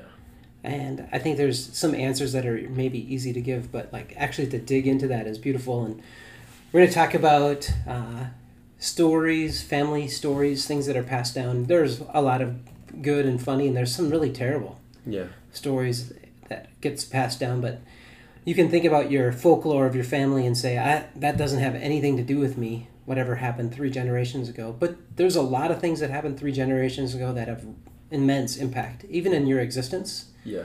And so to think about the cross, uh, the death of Jesus, and how is that impacting you? Yeah. It's good. That's kind of amazing. The just the pictures you've brought up, Scott, over the last thirty weeks of just all these really intentional, kind of artful things John does in his writing. And I think what's as we learn more and more, we see so many more layers of beauty in the story of the cross that when Jesus is there, like, crucifixion was reserved for the worst of the worst. The Romans like to do it to put people on display, to say, don't do hmm. this. And so Jesus has these two men next to him that culture would say, these are the worst of the worst people. They're on a cross, they're being crucified. And this one man who says, you know, Jesus, remember me in your kingdom, that Jesus turns to him and says, you're, you're going to be with me. Um, I'm bringing you, like, I'm choosing you. And, like, I mean, I take liberty with this, but when Jesus is on the cross, we often think, you know, or at least cultural narrative like well he was thinking about all your sins he was thinking Yeah. about everything that was on his shoulders and i can't help but imagine that he was actually knowing what the end of the story was and just so excited for what was to come. Not in that moment per se because it was a painful moment but just like he knew what was coming. And in the moment where he's looking around seeing these people saying father forgive them. They don't know what they're doing. I think he's including us in that as well. But when he comes back to his disciples we get into next week. I mean just the Mm. just the progression that he he walks with is like man he knows what's coming and he's excited for it. I can't help but think that that's that's where he was when he was sitting on the cross it wasn't this like defeated like oh man i just really wish zach would get his stuff together Well, 2000 years from now oh. And- I'm just thinking about it now, just in in the hyperlink world, thinking about Jonah Yeah. and his call to go reach out to Nineveh, jonah patona right? Nineveh? Patona. And he runs from his calling, but it's here God is because they're bad people. And uh, God sees value in these bad people. It's really beautiful. And then, you know, in Jonah, in his, ugh, you know, he he's like, uh, this whole narrative goes to him even just wanting to lose his own life. And uh, um, in the midst of he wants to die because god's being nice to these people Yeah, And so, just think, what is the heart of God? I felt like that before. In fact, when Zach was really good on the disc golf course yesterday and I threw out of bounds seven times, Wow. I was really upset that why would God let Zach play so good? i think there was this moment Listen, I don't think God cares. If you're praying before each throw, it's a hollow prayer. Zach, what'd you get? Oh, I got a two. Wait, you got a birdie? Yeah. Screw you. Not, I'm proud of you. So great. I'm glad I'm here. Uh, But the, the heart, the heart of God is on display there. Is that heart of humanity can be good, good enough, adequate, or terrible. Don't associate. They deserve to die. And the heart of God on display is no, they're in. I'm after them, and I'm going to use you, which is another part of this whole thing that we're walking towards in John. Yeah. Anyway, it's important to keep processing. We've uh, we're 34 weeks into the book of John, and I would encourage you to to read and reread John. And uh, I'll, we haven't said it in a while in our podcast, but you know, you're if you're in Minneapolis, I encourage you to dive into church community if it's us or somewhere else. If you're wherever you're at, uh, being a part of uh, hearing a message is not being a part of a church. Uh, being a part of community, investing in people, caring for people, that's that's the church. And so I encourage you to do that wherever you're at. And if you want to hang out with us, we are reachable. You can find us. Come hang out. See you guys later.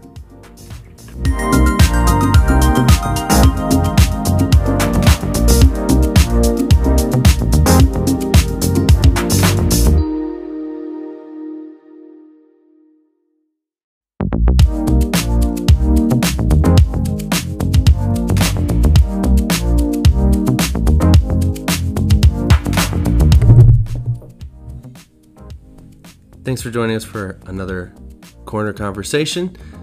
Today we're talking about gosh, why can't I do this? It's so painful every single time. It's performance anxiety. Anyways, we're talking about Jesus' death, having the conversation about what that represents for us today. A lot of complexities to faith. Uh, thanks for joining us. Hope you enjoy.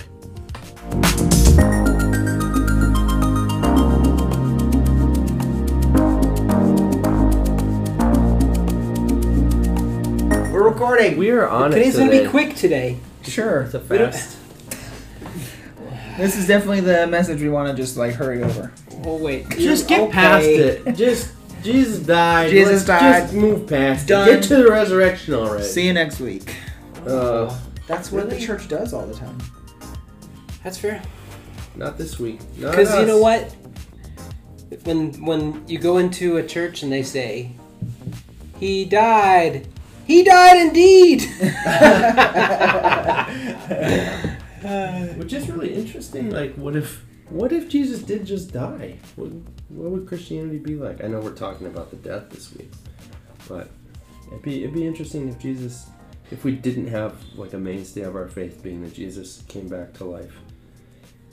What would it What would it do? What would it be different? what do you want me to say? I, I only have bad responses to that question. Uh, nothing would change. Uh, the I think the details of what happened does that really does that change our perspective what it is to be a follower of Jesus? I think that my study over the last couple weeks about Jesus' death opens up a whole bunch of complexities that are known or unknown or people have spent their life trying to understand. Yeah. And well, that, I think that we should spend time on those things. We, meaning not us right now, but we as followers of Christ should dig into that. But I don't think that necessarily changes what it means, how we should respond to it, its impact. I think the danger comes when you're focusing your entire faith off of what the past or what happened. Like I think those are good foundations, but if it if your only reason for relationship with or the only reason of faith in Jesus is what he did on the cross or resurrection, then you're missing 90% of what faith really is.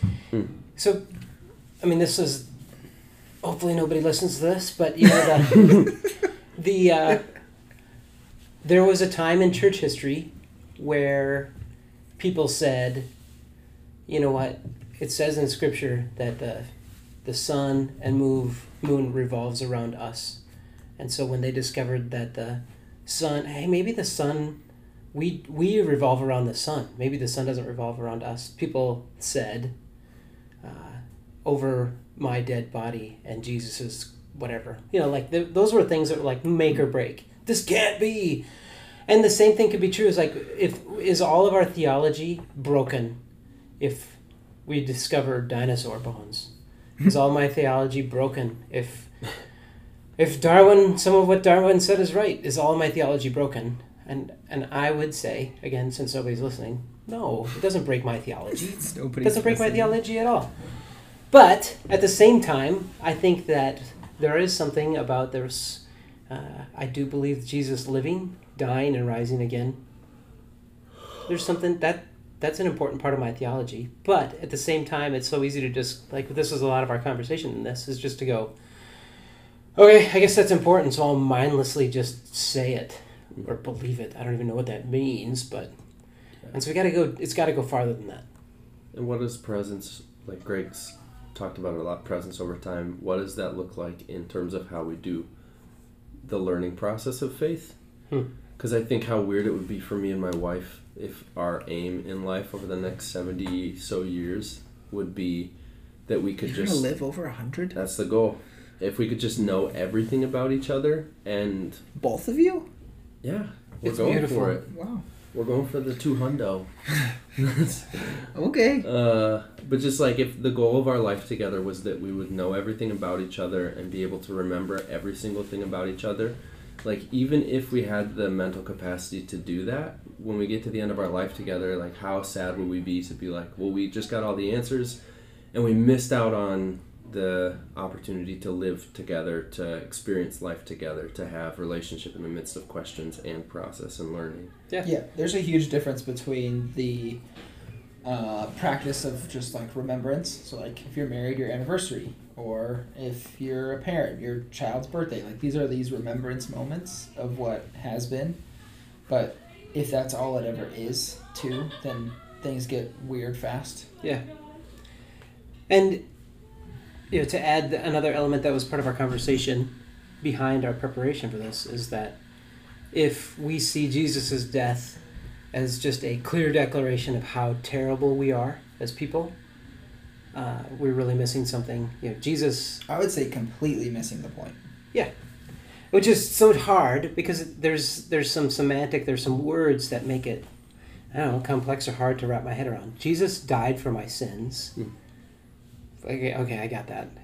I guess, and then, but my sins are which are things that uh, separate me. It can it's me walking away from God. Jesus dying for that, but his he isn't walking to his death going, these terrible people have to Hmm. be died for. Yeah. Yeah. I really come often to this place of this conversation on value and I don't know. I, I think I grew up in a culture and I mean you guys probably experienced this too that it really was about how bad we were and like thank God that he was willing to come save a dirty rotten worm like me. A wretch. Yeah. Which to me, a wretch Wait, is like what when you your- almost throw what up. does your daughter call it? Amazing grace, how sweet the sound to allow a latch like Latch. me. A latch. a latch. Yeah. Uh, yeah, thank you, Avina Garner, for teaching Cam the right words to Amazing Grace.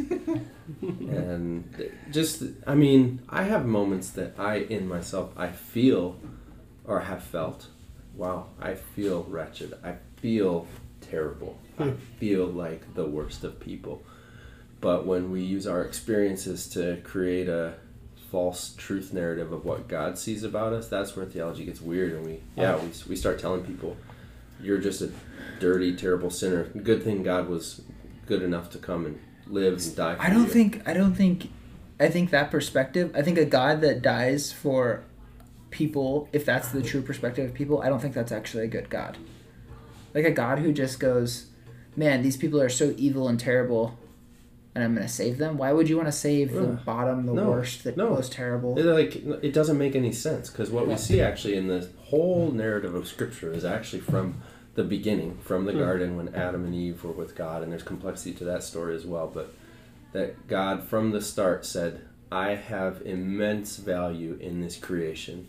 To the extent that when they are lost in their way, I'm gonna come and live and rescue them. Like Hmm. that's the value I see. That I'm willing to take my perfect life and give it up to have connection with them. That's immense value, and it's not like, oh, but I'm so but you have to feel like the, the thing though is that it's so such a razor's edge from going, um, I fall short, or I can, I need Jesus. I need what Jesus did, Hmm.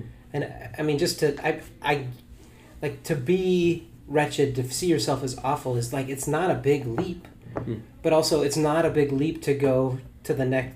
Which I, again I think is the beauty of the whole story of Jesus' death and his choosing to go through this process is because he's going, I love them. They have value. They they are my perfection. Yeah, I think it's easiest for me to think about it in terms of like, so God, God is this painter, whatever a famous painter, and he paints this image. Name name one famous painter. I just want to let's play this game. I don't. Want I am not into art. You should, you should ask Cam. She'll give you an earful. Yeah, But pick whoever your favorite artist is, and they do this painting, right? We are that painting, like we're per- Mm. there's perfection. But then the people moving the painting, or something happens, it, it sits out in the sun. It, it something happens, and it just it starts to destroy part of the painting. And Jesus is the person that comes and is in that restoring process. The painting is so valuable that it's worth restoring. And I think I mean that's a great illustrator of it because the thing that is mind bending, like I've been in a couple like the Smithsonian's in DC, they have these windows into like the restoration rooms and stuff. Yeah. And uh, if you go, um, like, whatever, one of the Smithsonian's has the original Star Spangled Banner, this humongous flag that flew over this battlefield. That's what the song was written about, and it's in it's total. It's really dark. It's you know, and it's this hu- It's huge, but they talk they tell the story of the restoration of that flag and it was an epic process Mm. to save and to you know they there was a huge chunk of it that they were cutting into little pieces and selling to raise money or i think that was the story or they were giving away people were stealing little pieces of it and so like and so but to restore it back to something that is presentable or even to restore something back to perfection is hard Yeah. and so it's be- And so beautiful the beauty of it that I see is that Christ looks at us and says, "You have so much value that you're worth this restoration of relationship Yeah. with, between you and me. Yeah. Not that like you're so bad that I have to step in. Man, these guys freaking screwed up. I have to go Ugh. save them. That's not. That's not Great. true. Jesus directed us. gotta do this. You're so awesome. Life has its struggles and circumstances, and things are hard, and things get screwed up. But I want to bring bring about Yeah. healing and, and restoration. And, and you think about the heart behind each end of that. If you um, think about Jesus as being somebody who's into seeing that value and restoration, the heart behind that is one that is just pure affection and love and Yeah. true seeing. If you think about the one who sees themselves as somebody just being the worst, terrible, uh, then you start to see other people as the worst or terrible. You Mm. start to see uh, God as somebody who uh, barely likes you. I don't, I don't even know that the deep impact of being. It definitely makes God seem weird, right? Like if you're like, if I, I'm so bad, I'm not worth saving, but then God does this thing, like, what does He want out of it? Like Yeah. it makes you super skeptical Yeah, of, it's- who, it turns- of who God is. Turns into the well. What do I got to do to make him happy? Because Hmm. he's not happy with me because he came out of like obligation, I guess. Yeah. And so we, I, I think, and this has been something that I've been, I've been starting to just see everywhere, and something that I've really been celebrating is the tension in a lot of our faith. Again, we like to have clean, clear resolve, and maybe that's why we go to these extremes. But to sit in the tension that I need to be restored, and Jesus died for my sins, and um, I, I am, I embody perfection, and yet I also am part of imperfection. All these things are intention. And to actually, I think like we're going to ask a question that should be like a foundation of a Christian's belief, but it's so hard to verbalize it. Maybe it's because we don't necessarily think about it. But what does Jesus' death have? How does that impact you today? Yeah. And I think there's some answers that are maybe easy to give, but like actually to dig into that is beautiful. And we're going to talk about uh, stories, family stories, things that are passed down. There's a lot of good and funny, and there's some really terrible Yeah. stories that gets passed down. But you can think about your folklore of your family and say, I, that doesn't have anything to do with me, whatever happened three generations ago. But there's a lot of things that happened three generations ago that have immense impact, even in your existence. Yeah. And so to think about the cross, uh, the death of Jesus, and how is that impacting you? Yeah. It's good. That's kind of amazing. The just the pictures you've brought up, Scott, over the last thirty weeks of just all these really intentional, kind of artful things John does in his writing. And I think what's as we learn more and more, we see so many more layers of beauty in the story of the cross that when Jesus is there, like, crucifixion was reserved for the worst of the worst. The Romans like to do it to put people on display, to say, don't do hmm. this. And so Jesus has these two men next to him that culture would say, these are the worst of the worst people. They're on a cross, they're being crucified. And this one man who says, you know, Jesus, remember me in your kingdom, that Jesus turns to him and says, you're, you're going to be with me. Um, I'm bringing you, like, I'm choosing you. And, like, I mean, I take liberty with this, but when Jesus is on the cross, we often think, you know, or at least cultural narrative like well he was thinking about all your sins he was thinking Yeah. about everything that was on his shoulders and i can't help but imagine that he was actually knowing what the end of the story was and just so excited for what was to come. Not in that moment per se because it was a painful moment but just like he knew what was coming. And in the moment where he's looking around seeing these people saying father forgive them. They don't know what they're doing. I think he's including us in that as well. But when it comes back to his disciples we get into next week. I mean just the Mm. just the progression that he he walks with is like man he knows what's coming and he's excited for it. I can't help but think that that's that's where he was when he was sitting on the cross it wasn't this like defeated like oh man i just I really wish zach would get his stuff together well, 2000 years from now oh. And- I'm just thinking about it now, just in in the hyperlink world, thinking about Jonah Huh. and his call to go reach out to Nineveh, Jonah Patona. right? Nineveh? Patona. And he runs from his calling, but it's here God is because they're bad people. And uh, God sees value in these bad people. It's really beautiful. And then, you know, in Jonah and his, ugh, you know, he he's like, uh, this whole narrative goes to him even just wanting to lose his own life, and uh, um, in the midst of He wants to die because God's being nice to these people. Yeah, and so just think, what is the heart of God? I felt like that before. In fact, when Zach was really good on the disc golf course yesterday, and I threw out of bounds seven times, Wow. I was really upset. That why would God let Zach play so good? I think there was this moment. Listen, I don't think God cares. If you're praying before each throw, it's a hollow prayer. Zach, what'd you get? Oh, I got a two. Wait, you got a birdie? Yeah. Screw you. Not I'm proud of you. So great. I'm glad I'm here. Uh, But the, the heart, the heart of God is on display there. Is that heart of humanity can be good, good enough, adequate, or terrible. Don't associate. They deserve to die. And the heart of God on display is no, they're in. I'm after them, and I'm going to use you, which is another part of this whole thing that we're walking towards in John. Yeah. Anyway, it's important to keep processing. We've uh, we're 34 weeks into the book of John, and I would encourage you to to read and reread John. And uh, I'll, we haven't said it in a while in our podcast, but you know, you're if you're in Minneapolis, I encourage you to dive into church community. If it's us or somewhere else, if you're wherever you're at, uh, being a part of uh, hearing a message is not being a part of a church. Uh, being a part of community, investing in people, caring for people, that's that's the church. And so I encourage you to do that wherever you're at.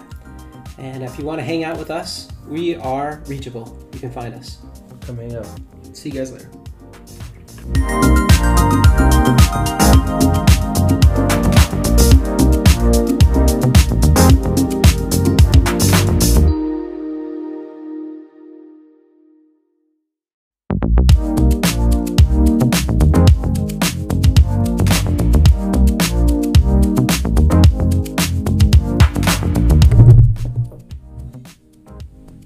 Thanks for joining us for another corner conversation. Today we're talking about. Gosh, why can't I do this? It's so painful every single time. It's performance anxiety. Anyways, we're talking about Jesus' death, having the conversation about what that represents for us today. A lot of complexities to faith. Uh, thanks for joining us. Hope you enjoy.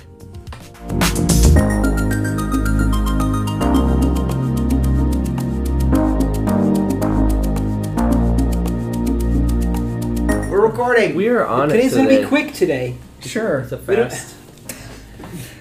This is definitely the message we want to just like hurry over. Oh wait, Just You're- get past it. Just Jesus died. Jesus Let's died. Just move past Done. it. Get to the resurrection already. See you next week. Uh, That's what the church does all the time. That's fair. not this week. Not Because you know what? When when you go into a church and they say, "He died," he died indeed. Which is really interesting. Like, what if, what if Jesus did just die? What, what would Christianity be like? I know we're talking about the death this week, but it'd be it'd be interesting if Jesus, if we didn't have like a mainstay of our faith being that Jesus came back to life. What would it What would it do? What would it be different? what do you want me to say? I, I only have bad responses to that question. Uh, nothing would change. Uh, the I think the details of what happened does that really does that change our perspective what it is to be a follower of Jesus? I think that my study over the last couple weeks about Jesus' death opens up a whole bunch of complexities that are known or unknown or people have spent their life trying to understand. Yeah. And well, that, I think that we should spend time on those things. We, meaning not us right now, but we as followers of Christ should dig into that. But I don't think that necessarily changes what it means, how we should respond to it, its impact. I think the danger comes when you're focusing your entire faith off of what the past or what happened. Like I think those are good foundations, but if it if your only reason for relationship with or the only reason of faith in Jesus is what he did on the cross or resurrection, then you're missing 90% of what faith really is. So, I mean, this is hopefully nobody listens to this, but you know the the uh, there was a time in church history where people said, you know what, it says in Scripture that the the sun and move moon revolves around us, and so when they discovered that the sun, hey, maybe the sun. We, we revolve around the sun. Maybe the sun doesn't revolve around us. People said, uh, over my dead body and Jesus's whatever. You know, like th- those were things that were like make or break. This can't be. And the same thing could be true. Is like if is all of our theology broken if we discover dinosaur bones? Is all my theology broken if if Darwin some of what Darwin said is right? Is all my theology broken? And and I would say again, since nobody's listening, no, it doesn't break my theology Nobody's doesn't break my theology at all. But at the same time, I think that there is something about there's. Uh, I do believe Jesus living, dying, and rising again. There's something that that's an important part of my theology. But at the same time, it's so easy to just like this is a lot of our conversation in this is just to go. Okay, I guess that's important, so I'll mindlessly just say it or believe it. I don't even know what that means, but and so we got to go. It's got to go farther than that. And what does presence, like Greg's talked about it a lot, presence over time, what does that look like in terms of how we do the learning process of faith? Hmm.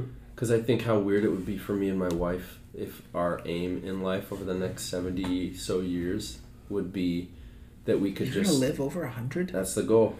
If we could just know everything about each other and Both of you? yeah, we're It's going beautiful. for it. Wow. We're going for the two hundo. Okay. Uh, but just like if the goal of our life together was that we would know everything about each other and be able to remember every single thing about each other, like even if we had the mental capacity to do that, when we get to the end of our life together, like how sad would we be to be like, well, we just got all the answers and we missed out on the opportunity to live together, to experience life together, to have relationship in the midst of questions and process and learning. Yeah, yeah. there's a huge difference between the uh, practice of just like remembrance. So, like if you're married, your anniversary, or if you're a parent, your child's birthday. Like these are these remembrance moments of what has been. But if that's all it ever is, too, then things get weird fast. Yeah. And you know, to add another element that was part of our conversation behind our preparation for this is that if we see Jesus' death as just a clear declaration of how terrible we are as people, uh, we're really missing something. You know, Jesus I would say completely missing the point. Yeah, which is so hard because there's there's some semantic there's some words that make it I don't know complex or hard to wrap my head around. Jesus died for my sins. Hmm. Okay, okay, I got that. I guess. And then but my sins are which are things that uh, separate me. It can it's me walking away from God. Jesus dying for that. But his he isn't walking to his death going these terrible people have to Hmm. be died for. Yeah. Yeah. I really come often to this place of this conversation on value and I don't know. I, I think I grew up in a culture and I mean you guys probably experienced this too that it really was about how bad we were and like thank God that he was willing to come save a dirty rotten worm like me. A wretch. Yeah. Which to me, a wretch Wait, is like what when you your- almost throw what up. does your daughter call it? Amazing grace, how sweet the sound to allow a latch like Latch. me. A latch. a latch. Yeah. Uh, yeah. Thank you, Avina Garner, for teaching Cam the right words to Amazing Grace. and just, I mean, I have moments that I, in myself, I feel or have felt, wow, I feel wretched. I feel terrible. I Hmm. feel like the worst of people. But when we use our experiences to create a false truth narrative of what God sees about us, that's where theology gets weird, and we yeah we, we start telling people you're just a dirty, terrible sinner. Good thing God was good enough to come and live and die. For I don't you. think I don't think I think that perspective. I think a God that dies for people, if that's the true perspective of people, I don't think that's actually a good God. Like a God who just goes, "Man, these people are so evil and terrible." And I'm gonna save them. Why would you want to save the bottom, the No. worst, the No. most terrible? It, like it doesn't make any sense because what Yeah. we see actually in the whole narrative of Scripture is actually from the beginning, from the Hmm. garden when Adam and Eve were with God, and there's complexity to that story as well. But that God from the start said, "I have immense value in this creation." To the extent that when they are lost in their way, I'm gonna come and live and rescue them. Like Hmm. that's the value I see. That I'm willing to take my perfect life and give it up to have connection with them. That's immense value, and it's not like, oh, but I'm the- so but special. you have to feel like the, the thing though is that it's so such a razor's edge from going, um, I fall short, or I can, I need Jesus. I need what Jesus did, Hmm. and I- I mean just to I I, like to be wretched to see yourself as awful is like it's not a big leap, Hmm. but also it's not a big leap to go to the next which I, again I think is the beauty of the whole story of Jesus' death and his choosing to go through this process is because he's going, I love them. They have value. They they are my perfection. Yeah, I think it's easiest for me to think about it in terms of like, so God, God is this painter, whatever famous painter, and he paints this image. Name name one famous painter. I just want to let's play this game. I don't. I am not into art. you should, you should ask Cam. She'll give you an earful. But pick whoever your favorite artist is, and they do this painting, right? We are that painting, like we're per- Mm. there's perfection. But then the people moving the painting, or something happens, it, it sits out in the sun. It, it something happens, and it just it starts to destroy part of the painting. And Jesus is the person that comes and is in that restoring process. The painting is so valuable that it's worth restoring. And I think I mean that's a great illustrator of it because the thing that is mind bending, like I've been in a couple like the Smithsonian's in DC, they have these windows into like the restoration rooms and stuff. Yeah.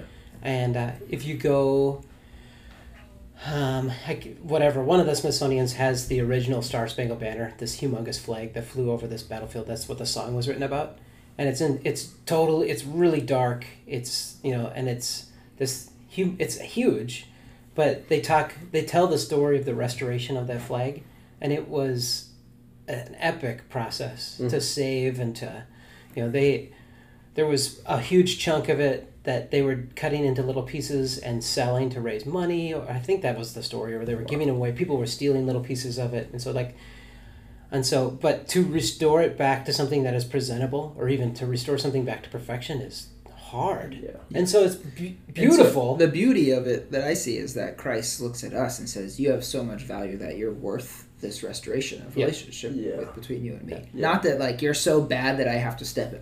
Man, these guys freaking screwed up. I have to go Ugh. save them. That's not. That's not Great. true. Jesus I corrected guess I us. gotta do this. You're so awesome. Life has its struggles and circumstances, and things are hard, and things get screwed up. But I want to bring bring about Yeah. healing and, and restoration. and, and you think about the heart behind each end of that if you um, think about jesus as being somebody who's into seeing that value and restoration the heart behind that is one that is just pure affection and love and Yeah.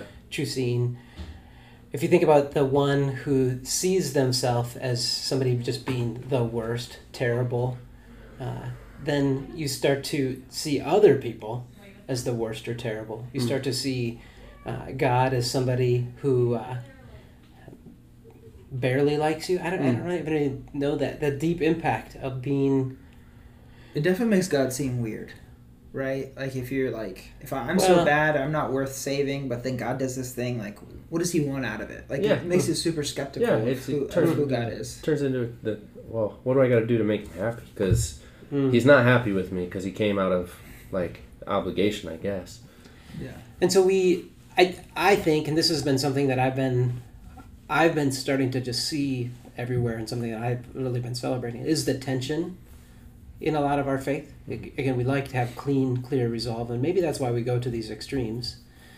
But to sit in the tension that I need to be restored, and Jesus died for my sins, and um, I I am I embody perfection, and yet I also am part of imperfection. All these things are intention, and to actually, I think like we're gonna ask a question that should be like a foundation of a Christian's belief, but it's so hard to verbalize it. Maybe it's because we don't necessarily think about it. But what does Jesus' death have? How does that impact you today? Yeah. And I think there's some answers that are maybe easy to give, but like actually to dig into that is beautiful. And we're going to talk about uh, stories, family stories, things that are passed down. There's a lot of good and funny, and there's some really terrible Yeah. stories that gets passed down. But you can think about your folklore of your family and say, I, that doesn't have anything to do with me, whatever happened three generations ago. But there's a lot of things that happened three generations ago that have immense impact, even in your existence. Yeah.